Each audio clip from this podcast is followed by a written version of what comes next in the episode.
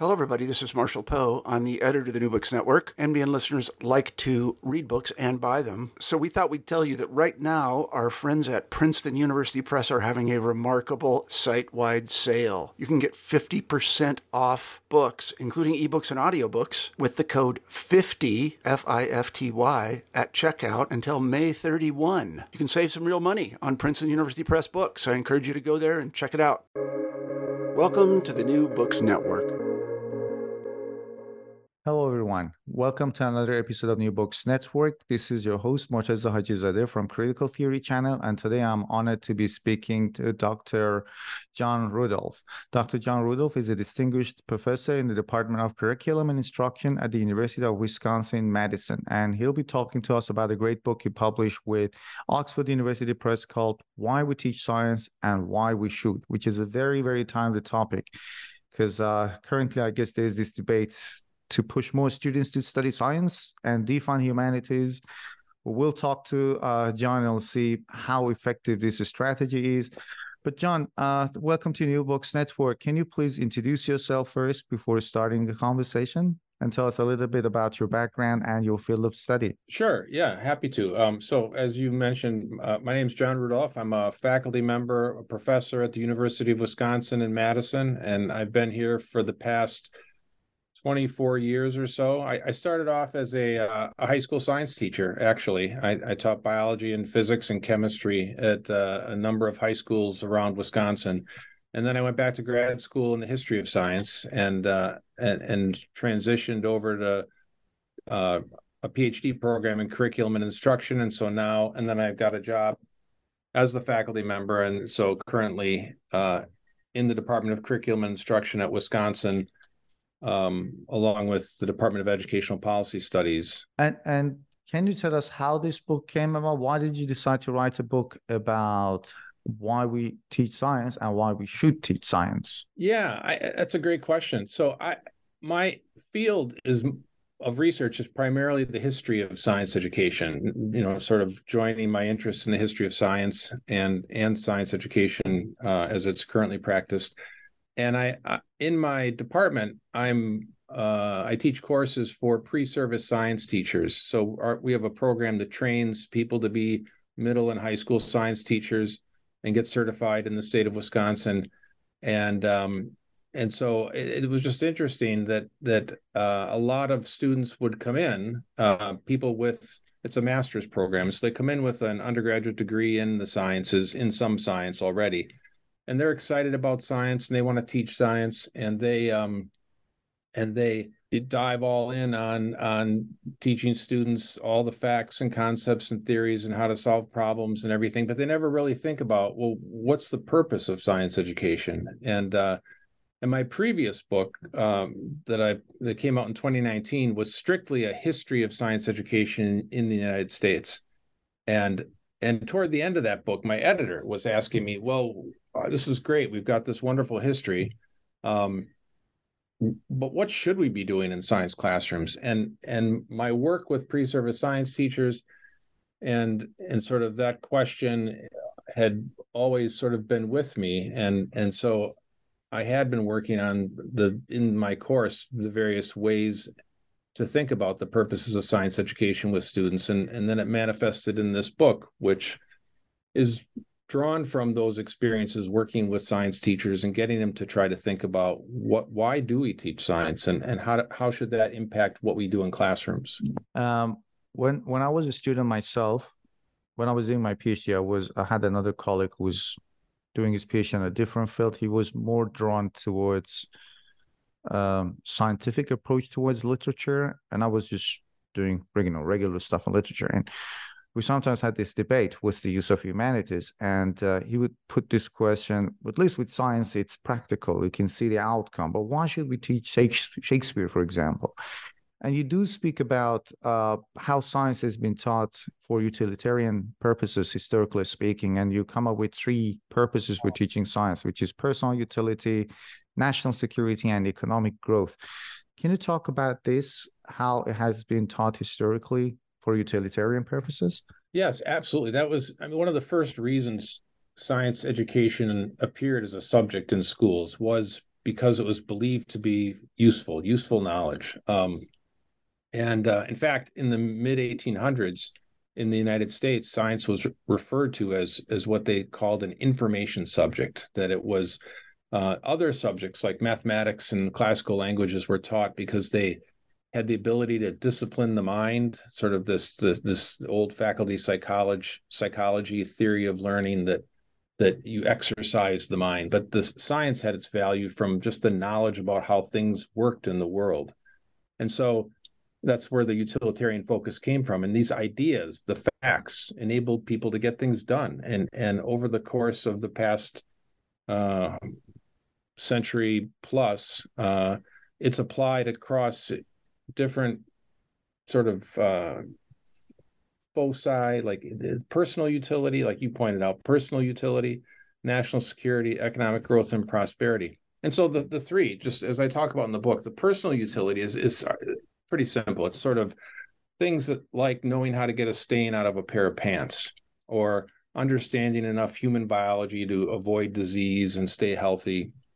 And in fact, from the 1920s through the 1940s, uh, there was a huge focus in science education on sort of the science of the home and community. Um, and things like how to adjust a furnace damper or how to keep foods from spoiling, basic sanitation and hygiene. So that was all sort of these things that are very useful to the individual. With World War II and the Cold War, the focus shifted pretty dramatically to thinking about the utility of science for national security. And here the focus was uh, clearly on much more advanced science, cutting edge research that had produced things like radar and, and solid fuel rockets and the atomic bomb and and it was science not for the average student but an emphasis on science that would recruit and train new research scientists who could contribute to the development of military technology and, and things like that during this this um, time in, in history. The more powerful argument today is about economic growth, economic prosperity, and this is all the things we hear about talk of the STEM pipeline, and all that focus on the production of scientists and engineers who drive industrial innovation that can be turned to corporate profit and whatnot. And this emerged primarily in the late 1970s uh, during the economic recessions of the time. And people argued that science was the way out of that, that science was the key to innovation. Um, but it was also interesting how it manifests itself in different historical periods. That argument, sort of the economic industrial argument was also very prominent in the middle 1800s uh, when the country was expanding west with an emphasis on knowledge related to agriculture, minerals and mining, rail transportation, telegraph systems, and things like that. And so that, that that's the argument that probably gets the most traction um, currently and and maybe historically too.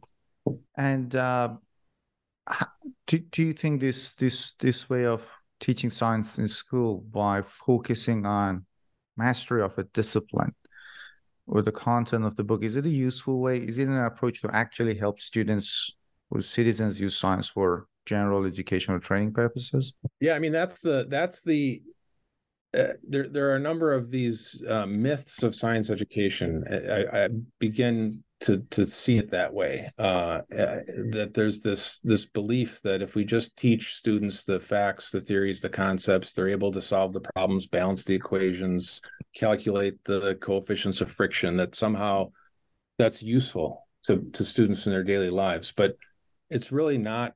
Um, it really uh, research shows that that's not how students or people generally use information. Number one, all the things we teach in in our science classes, very little of it is retained. Uh, there there's studies that show most people, most even science majors, by the time they end their four years of college science education, they don't remember forty to sixty percent of the science content they learned.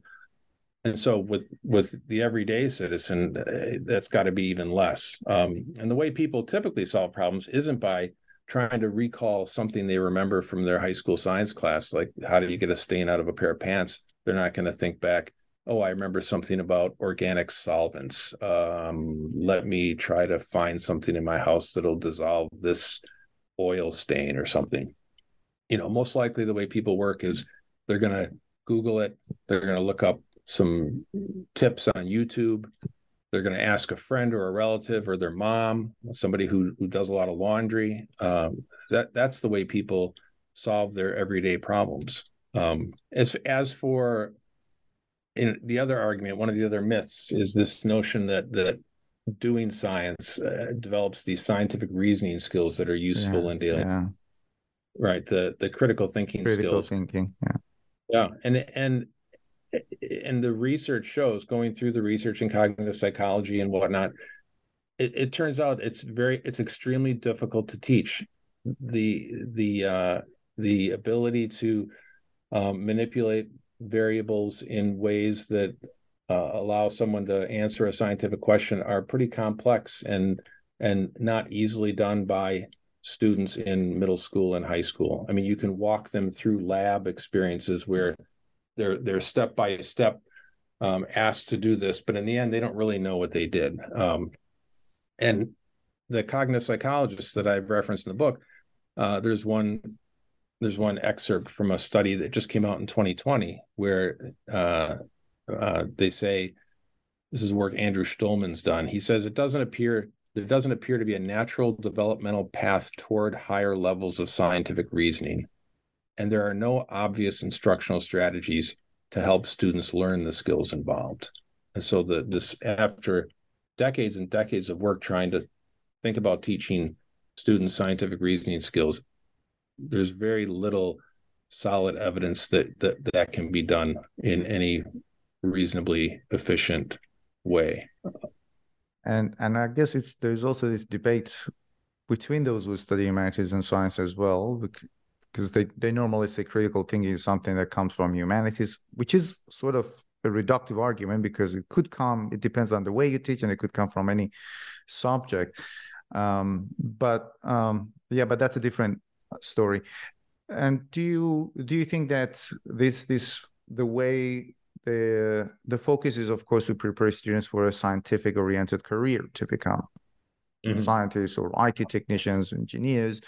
Uh, do, do you do you, do you think that the schools are actually doing this apart from you know issues of critical thinking that you just mentioned? But do you think actually students, schools, or the way we approach teaching science is helping people to prepare uh, future, let's say, scientists or engineers? Yeah, I mean, there, there are actually uh, there's some debate about whether the the current emphasis in science education, which is typically on sort of students learning content mm-hmm. knowledge, mm. Um, and and maybe engaging in scientific process, the process of science or scientific practices uh, through hands-on laboratory work. The way that it ends up showing up in schools is in a, a very sort of mechanical, rote way, uh, mm-hmm. sort of the book step-by-step laboratory, and uh, and then simply just you know memorizing the various uh, you know facts like the the the phases of cell division or um, the the the the way to balance a, a, a chemical equation or something like that. Um, so it's done very uh, algorithmically, uh, a lot of learning by rote, and the and so there's questions. So you can get students through all that. They can learn that. They can do that. Um, they don't remember much of it when they're done, but they can take a test and they can score well on it. Um, Carl Wieman, the Nobel laureate in physics from original University of Colorado, uh, he wrote a piece not too long ago that said that he gets these students who come into his lab and as graduate students who've done extremely well on their tests, uh, and and have been you know straight A students in the sciences, and they struggle when they're asked to then engage in technical scientific reasoning research lab real laboratory work um, and so so the question of whether that approach works to train scientists i think is an open question and there's really serious questions about that. The other point is that very few students end up in science related careers to begin with. If you take um, a typical beginning freshman high school class so ninth grade class of students in an American in the American educational system, uh, and say that's hundred percent of your of your population, by the end of high school, or actually by some dropout, but by the end, by their late 20s, about half of them end up with degrees, like a two year degree, associate's degree, or a four year bachelor's degree. Um, of those degrees that are earned, only about 20, 27% are in a science related field. And, and this is a broad definition of science related field. So, not just physics, biology, chemistry, uh, geology, but also engineering, agricultural sciences, health related fields. Uh, so, nursing, dental hygiene, respiratory therapy, like any of these broad notions of, of science or science related careers. Um, and so, when you take that 50% who get degrees and only 27% um, end up in a science related career, the, the, the total from that initial 100% student population is about 13% that end that that end up at that point with a science related degree. And at that point, only about half of them end up in a career. We overproduce STEM graduates in this in this country by about 40 to 100%. And so of all those students who start out, you you end up with 7% who end up in uh, a science related career field, um, which is incredible when you think about it. So why do we spend all this time if our argument is that we need we we teach in this way that's very content focused and very technical for STEM careers? Well, we're only teaching for this this seven percent of the population. Mm-hmm. And I um I'm just thinking off the top of my head the most of this push, I guess, comes from politicians who feel that schools are only there to prepare the future workforce. And I I live in Australia, and about I guess it was two years ago, two years ago, one year into COVID, so the government started a new. It was in higher education, of course, subsidy scheme. So they subsidized the STEM fields more than humanities, hoping to push more students into science in universities. I just thought the whole scheme was ridiculous because you know you can't encourage somebody to study science simply because it's a little bit cheaper than studying humanities, especially after they have graduated from universities. Even if it's free, if, for example, even if there's a free course engineering bachelor degree, I wouldn't be able to take that because I don't have the the, the aptitude and the attitude. And then two years after that, there was some statistics coming out that that scheme hadn't really changed the number of students in, hadn't significantly changed the number of students in in in STEM fields. And um, yeah, whenever I guess economy gets harsh, economic situation gets hard, there's more push, whether in high schools or universities, for students to study science, hoping that they will get a job to boost the economy, which is one of the reasons you mentioned at the outset of the book, economic growth. And um, you you you you talk in the book about focusing on teaching science for citizens or non uh, or non-science bound student. What what do you mean by that? Well, I mean, so the the fact that that 93% of the of the students aren't going to end up in science careers, science related careers means that we we definitely should be focusing on non technical training goals. I mean, mm. and what goal is left? I mean, the the citizenship goal is sort of the science that that the everyday person needs to understand to to get along in the world, to to um, to for society to manage the the the problems and challenges that we're faced with. I mean, all there's a huge number of these things from you know mm. the global pandemic to climate change to gene editing and water usage. There's all kinds of science related social issues that that the everyday citizen needs to participate in and make decisions about and think about. And so the technical knowledge that you might learn in a science class isn't useful in those situations. And uh, the other question, you sort of talked about, you, you touched upon the idea of um, psychology, co- cognitive psychology earlier. Uh, so let's talk about how these, how, how, you know, there are different fields such as co- cognitive psychology, science education, science communication. Uh, to see if science science education enables the students to solve everyday problems and also be better citizens. Can you discuss this idea? How how do we prepare students to be better citizens to do to to fulfill their civic duties through the teaching of science, maybe not only humanities? Uh, yeah, I mean, I, I think that the the challenge is that we were no one gives a lot of thought to that as a goal. I mean, Mm. you you ask people who when they advocate for science education and policy documents that are written where they say, "Oh, we we need to uh, prepare people for the STEM workforce," then they'll also say, "And science is really important in um, democratic decision making, and and Yeah. therefore need people to to understand science." But it's from their perspective, it's a one size fits all. As long as people know the science content, then they can get a job, even though very few people go into those jobs. And then they'll have science content knowledge to be able to answer questions about climate change, global warming, um, pandemics, vaccines, whatnot. But that's not how that's the, the work from cognitive psychology and, and science communication shows that that's not how people interact with science. That's not how Mm. people use science to make decisions. People typically fall back on making decisions based on their emotions or uh, uh, intuitive here intuitive shortcuts, heuristics. Uh, they they don't step back and say, "Oh, what what's a rational answer to this question? What science Mhm. content knowledge do I need to know?" Um, they they talk to friends, they they talk to colleagues, they rely on their social networks, and we see this all the time. With uh, there's work done by this um, uh, uh, Dan Kahan at Yale, uh, where he looked at um, how sort of the the difference between people who are left leaning and right leaning, how levels of scientific literacy affect the way they make mm-hmm. decisions or or see problems, answers to questions in the everyday world. And when they're very fact based, people with high levels of scientific content knowledge, whether you're on the left or the right, they get the same answers. They they that's wonderful. When there's any kind of a, a political element injected into the question that's asked, like are humans responsible for global warming?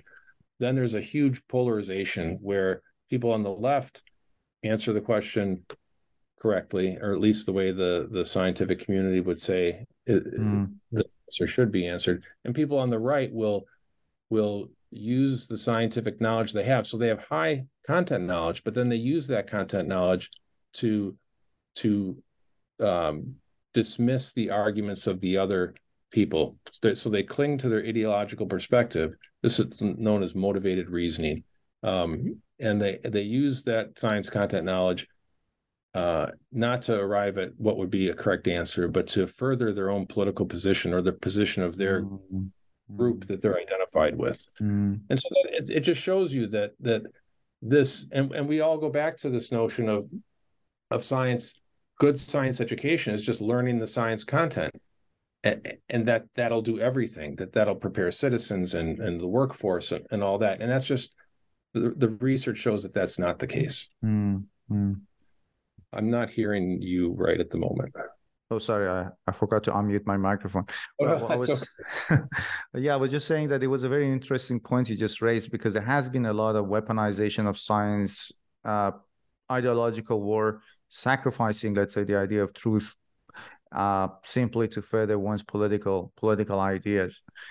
Um, and uh, let's talk, talk a little bit about history because you mentioned that you wrote a book about the history of teaching science. Let's. W- when was science first introduced in the schools in the United States as a subject? And Yeah, I mean, was science- called back then. Yeah.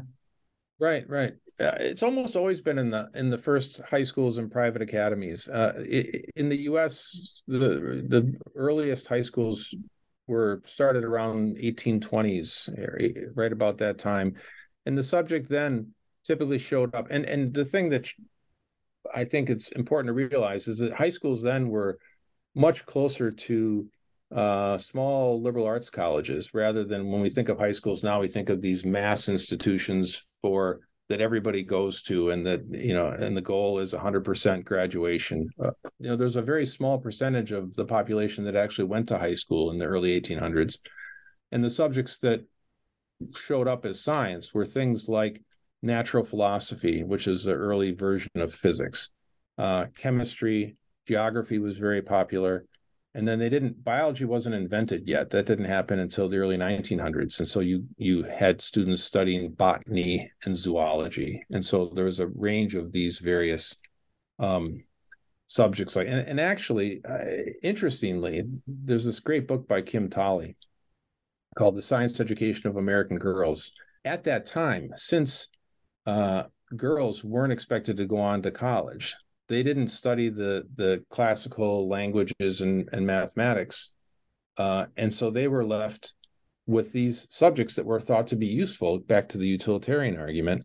Um, and so girls actually were the predominant um, uh, audience for these these science subjects in the 1800s, the the chemistry, geography, botany, zoology courses. And um, you you you do mention that it's the way science is taught. It's not very helpful. So when we need a radical change, what, what radical changes are required to teaching science to students, and how can we bring them about?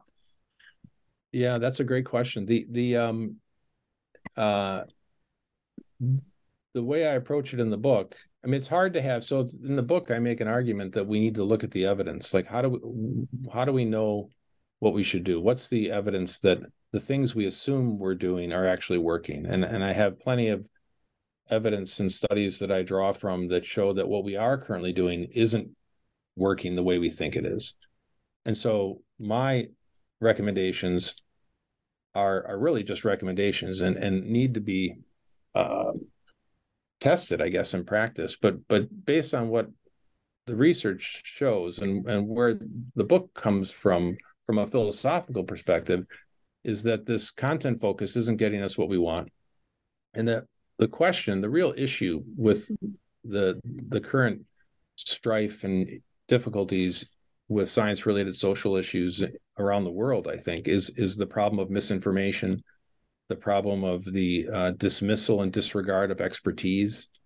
Um, you, you, know, all the the attacks on Fauci during the pandemic and everything like that, and that that maybe we need to lay a foundation of helping the public understand where scientific knowledge comes from, not just what the scientific knowledge is, but how how do scientists know something? How do they know what they know? Sort of an epistemological question, and to walk students through like the creation of how did we discover the the the structure of DNA? How did Watson and Crick arrive at that? What evidence did they draw from? Who did they depend on? Who was in their scientific networks? What was Rosalind Franklin's role? And and was she given proper credit for the X-ray crystallography data that she um, worked with? I mean, so so helping people understand that we can know things and it's hard to know things and that when we do come to know something that that it has a a legitimacy it has a, a durability that that can't just be waved away with you know a wave of the hand. And and so that's one thing i think is really important to focus on. Um and, and that the creation of knowledge isn't just an individual scientist uh, you know a lone solitary figure in a laboratory who just discovers something, but that it's a community that has checks and balances, that there's peer review, that that there's a development of of knowledge that the scientific community comes to a consensus about. And it's not just one person's idea that you can then just say, well, that's just that person's thinking. You know, that, that there's hundreds of people when it comes to, to human induced climate change, for example, the IPCC report is is a consensus document of hundreds thousands of scientists and so it's it shouldn't be easily dismissed and then the public needs to understand that i think yeah i was uh think it was last week i was talking uh, to somebody else about a book that she wrote about teaching including more women into science, removing gender barriers to encourage more women to study science. And she mentioned exactly the same thing that there's this idea that there's this lonely genius working in a lab producing works of science.